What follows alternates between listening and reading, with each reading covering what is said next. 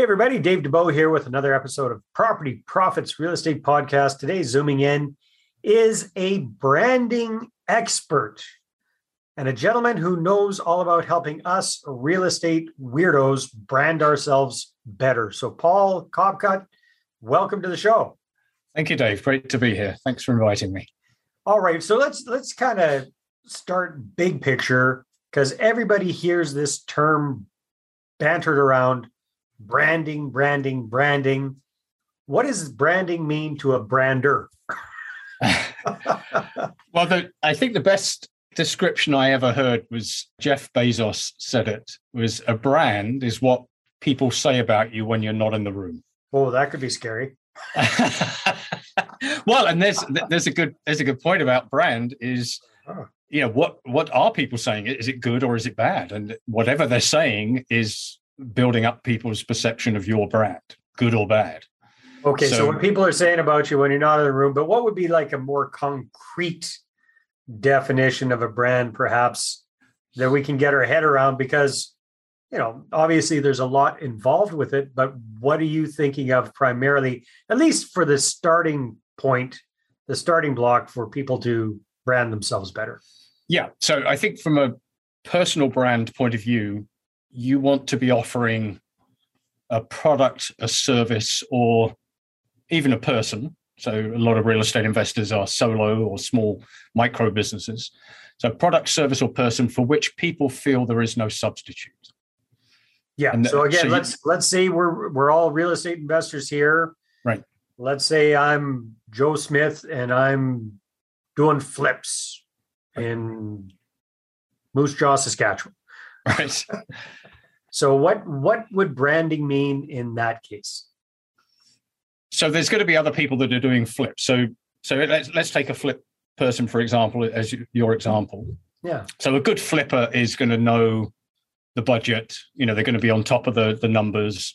Yeah. They're going to have good contractors, or they're going to do it themselves, and they're a good contractor. So they could do work, do good work, and they're going to be on time because uh, you know you want to flip to be on time because otherwise the money starts to disappear from the from the deal.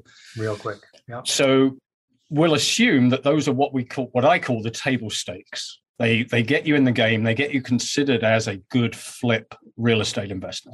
So you got the you got the foundation you've got the fundamentals down right. you know what you're doing you're doing a decent job. All right. Right. But that doesn't differentiate no. our flipper in Moose Jaw to somebody else in Moose Jaw that says they flip properties. So what they need to get clear on, what the listener needs to get clear on is what are the emotional attributes underneath that differentiate you from somebody else? So are you the friendly flipper? Are you the humorous flipper? Are you the quirky flipper? You know, maybe you're the creative flipper. You always come up with something that turns that flip into a wow project. So then you can start to position your brand as I'm the flipper that delivers on time, on budget, and with a wow factor. Then that starts to differentiate you. Then you can, and then there's a million ways for you to show that to people. And so when people are comparing, it doesn't boil down to the commodity side of things and, and numbers and money, but it comes down to wow, do I want a flip project that does this? Or do I want a flip project that does takes it up to here and sells for more dollars or or whatever it is? Good. Okay, that's I'm starting to see the light now, Paul. That's that's good. now I'm just thinking, okay, I'm Joe Joe Schmo doing the flips in Moose Jaw, and you know I've I've been doing it for a couple of years. I I'm not blowing anybody's socks off. I'm not the biggest flipper in town. I'm not the smallest flipper in town. I'm I'm I'm doing a, a, a good job. How would I kind of dial in what differentiates me? Because I, I, think a lot of people might be thinking well i do flips or i do BRRRRs or i buy small multis or whatever but they don't really know what makes them different or special. How would we get some insight into that if we can't see it ourselves?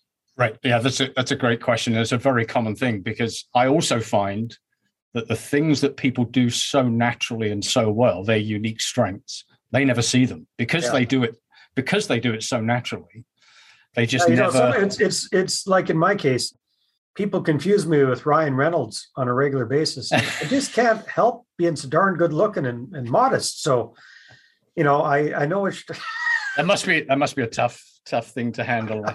It's a hard rolled road to, to haul. That's for anyhow. Uh, all seriousness, yeah. Sometimes we don't see our own strengths. So I interrupted you. You were going to give us some suggestions on on how yeah. to how to dial that in. Yeah, so there's, I mean, there are assessments out there that you can do, self assessments. But what, what I find is probably even more valuable is to go to five, ten people that you know well. They they don't need to know you as well as a spouse or a, a partner, but they need to know you pretty well. Yeah. And say, you know, what what are the things that you think I do well? And conversely, what are the things I don't do so well? Your and spouse so can help you. Your spouse or your partner can help you with that one. Well, for sure. so I, I, always think it's important to know what your weaknesses are as well, because you'll never make them a strength, but you'll at least you can maybe play them down a little bit. Yeah. But it, it's always interests me when I do that with clients. They come back and they say, "Well, people have said I do this," and I said, "Well, do you?" And they said, "Well, yeah, but I never thought it was a strength." Because what, they what do would, it. What would be an example? Like what pops into your mind of a client that that that kind of uh, popped out for them? Well, so let's let's take let's continue to take our flipper and Moose Jaw. Sure.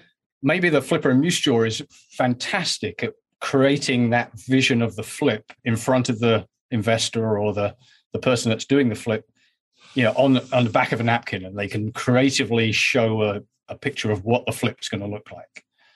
So, so they can a, explain it. They can explain the concept really, really right. Well. Yeah, really visually, really easily, and people get it straight away. So that's you know something that maybe somebody does all the time, but they just okay. don't see it as a strength. I think the other side of it, though, the more important part is the emotional piece. So we talked about the funny flipper or the quirky flipper.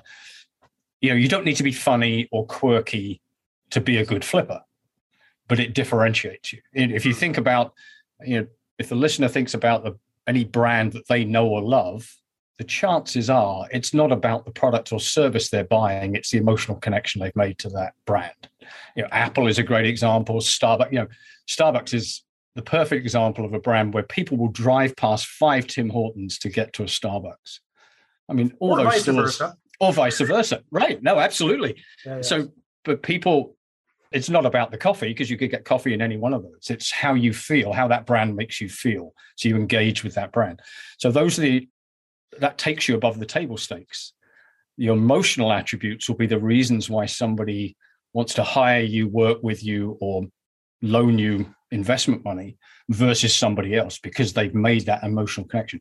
And equally, sometimes that emotional connection is not there and it's not a good fit.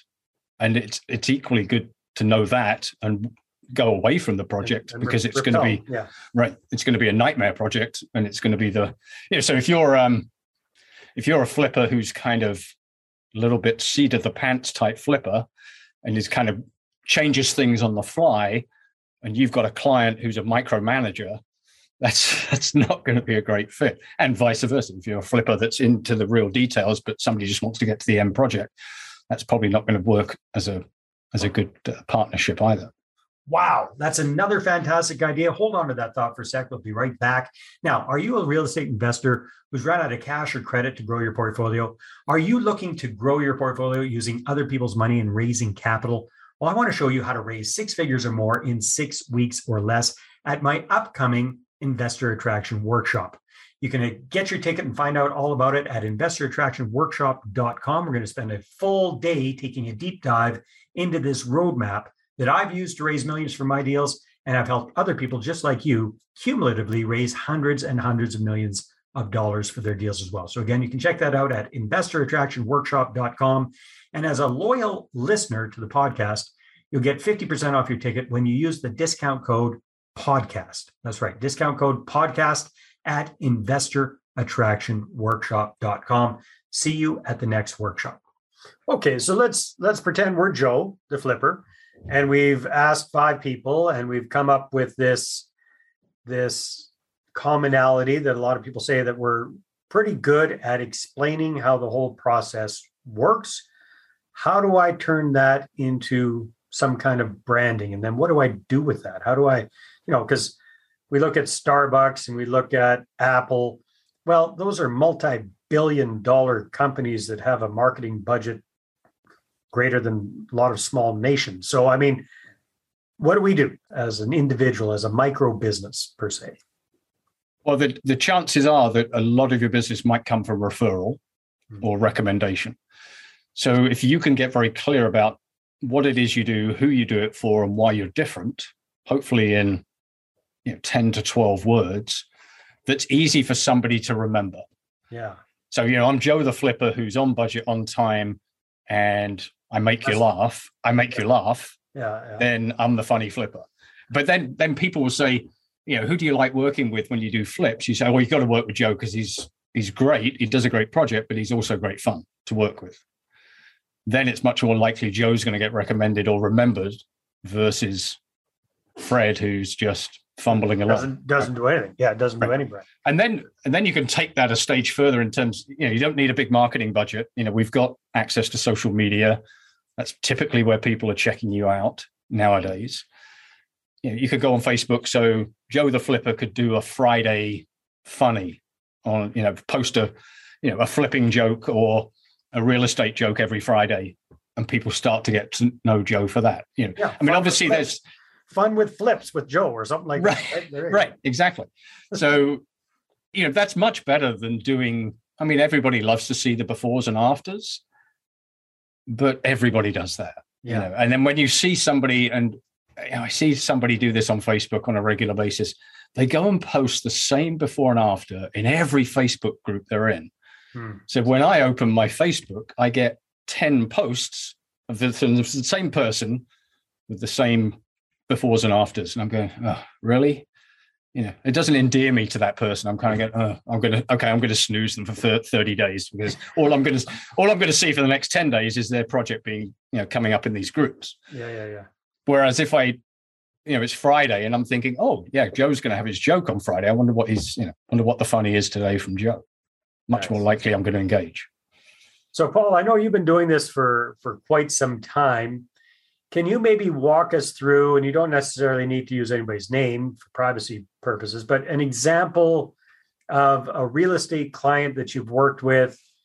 Kind of walk us through the story, where they started out, and how branding really benefited them and kind of, you know, hopefully took them to another level or to the next level. Do you have any? Does anything pop into your mind? I'm sure. Quite yeah, it, yeah, there is, and it, it's funny because and it's uh, it's a story that's that's out there. So uh, it then doesn't, doesn't down. Let's use it. Go ahead. we can use that. So if you know Sarah, I'm sure you well you do. You know Sarah Larbi very um, well. Yeah, she's a very very sharp real estate entrepreneur and a podcaster and one of the co-founders of the Right Club.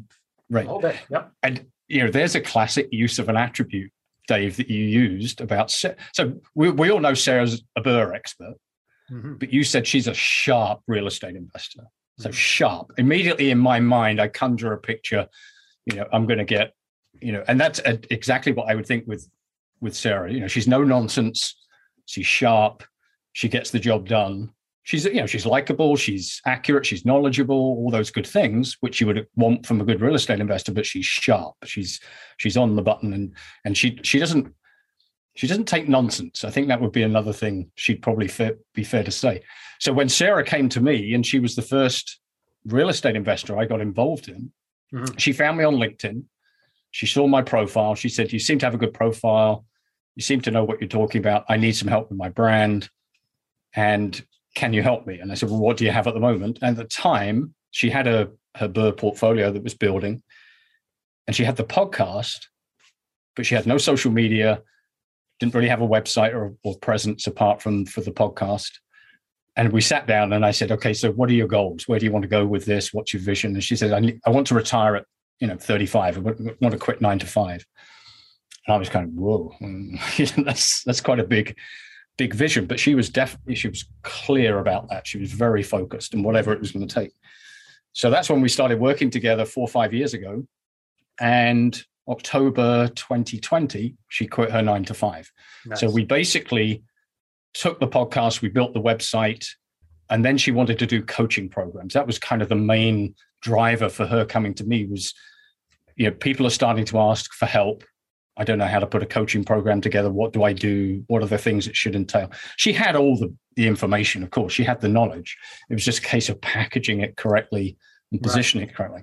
And so that's what we've been able to do is basically enable her to replace her corporate income, you know, with you know real estate income beyond the real estate investments. And now, of course, she's she's you know having that vision was a a thing that's continued to carry Sarah to her next evolution, I think, because now she's in developments and new builds, and she's got this resort that she's developing with partners. So it's you know it's great to see her you know continue to grow. She hasn't kind of settled for that nine to five quitting in in October 2020. She's at the next level and, and going further. So Perfect. I think that's that's a good example. So somebody's watching this, Paul, and they say, "Well, it, it's sounding kind of like I should pay attention to this whole branding thing. What's a good place for somebody to start? Would you recommend any resources? Is like, like I'm talking about basic branding 101 type stuff.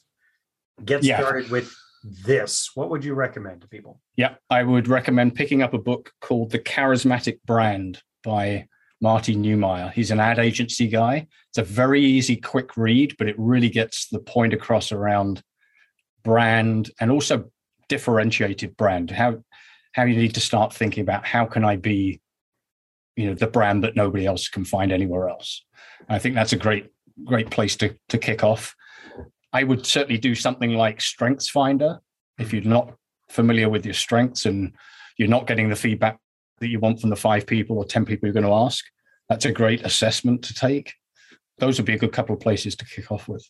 Fantastic. Well, Paul, it's always fascinating discussing branding and marketing and and talking to sharp folks like yourself. So if people want to find out more about you and what you're up to, why don't you move your shoulders so you can show us a little bit of your branding? wrong. There we go. reibranded.com. Is that the best place for people to find you? Yep, that's where they'll find me. That's where they'll find the podcast, and uh, that's probably a good place to start. So awesome, very good. Well, thank you very much, my friend. I appreciate it. Thanks for for your wisdom. Thanks for having me today. Have a great day. Thanks. All right, everybody, take care. See you on the next episode. Well, hey there. Thanks for tuning into the Property Profits podcast. If you like this episode, that's great. Please go ahead and subscribe on iTunes, give us a good review. That'd be awesome. I appreciate that. And if you're looking to attract investors and raise capital for your deals, then I'm going to invite you to get a complimentary copy of my newest book, right back there. There it is The Money Partner Formula. You can get a PDF version at investorattractionbook.com. Again, investorattractionbook.com. Take care.